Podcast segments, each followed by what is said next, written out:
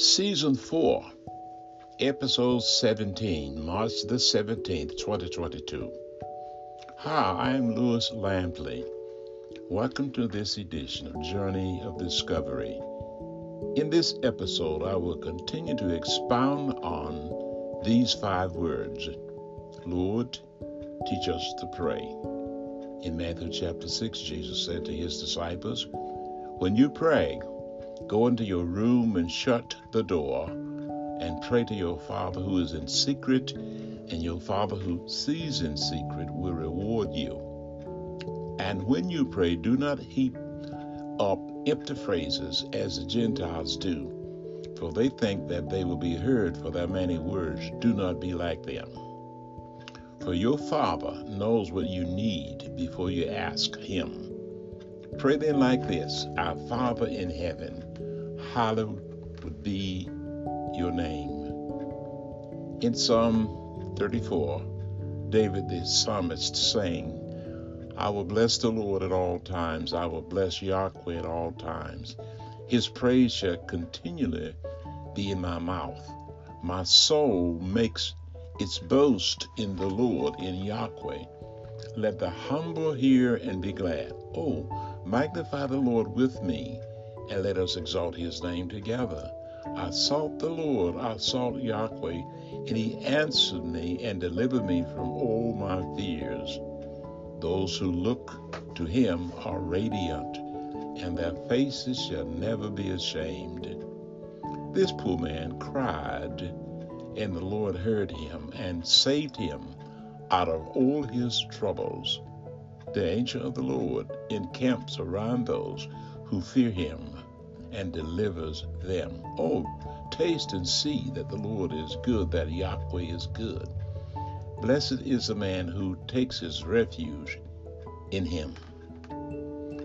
That hymn is a wonderful expression of a redeemed soul. So the first line in verse 8 will become your testimony as you learn to commune with God by utilizing the principles of effective prayer. The principles of effective prayer. Beginning your prayer with praise, with waiting, with confession, scripture praying, watching, intercession, petition, thanksgiving, singing, and meditation. In today's episode, we come to the 11th principle of effective prayer. Listening is that principle. Listening is the act of mental absorption. In other words, to listen in prayer is to mentally absorb divine instruction from God from uh, concerning specific matters for that day. In Ecclesiastes chapter 5, verse 2, the writer cautions his readers thusly Do not be rash with your mouth, and let your heart utter anything hastily before the Lord, before God. For God is in heaven, and you are on earth. Therefore, let your words be few. Now, this verse is not talking about prayer per se but in a secondary way, secondary way, we can apply it to a vital principle connected with one's prayer life. Keep in mind then, an application in prayer, in prayer listening, is the act of mental absorption. Here is a simple approach. One, in listening, in your listening time of prayer, you do not hesitate to ask God very specific questions about difficult problems or situation. Two, search scripture for specific answers to your questions. God most often answer or speak through his word. Mentally evaluate all circumstances that relate to a problem. Ask God to show you His plan through those circumstances. And four, be prepared to write down any ideas God may share concerning details of solving that particular problem. In 1 Samuel, we have an illustration of listening in young Samuel. 1 Samuel chapter 3, starting with verse 3. And Samuel was lying down in the temple of God, in the temple of Yahweh, where the ark of God was. Then the Lord called Samuel and said, and he said, Here am I. And ran to Eli and said, Here am I, for you called to me. But he said, I did not call. Lie down again. So he went to lay down again. And the Lord called again, Samuel.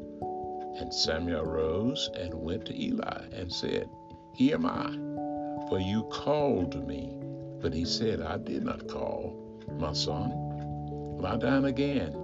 Now Samuel did not yet know Yahweh. He did not yet know the Lord, nor the word of the Lord. He didn't know neither, because it had not been revealed to him. And the Lord called Samuel the third time, and he arose and went to Eli and said, Here am I, for you called me. Then Eli perceived, he understood that the Lord was calling the young man. Therefore Eli said to Samuel, Go lie down, and if he calls you, you shall say, Speak, Lord, your servant hears your servant is listening. So Samuel went and lay down in his place, and the Lord and Yahweh came and stood, calling as at other times, Samuel, Samuel. And Samuel says, Speak, Lord, your servant hears.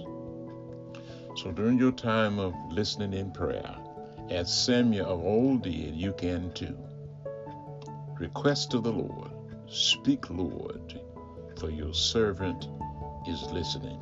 Your servant hears.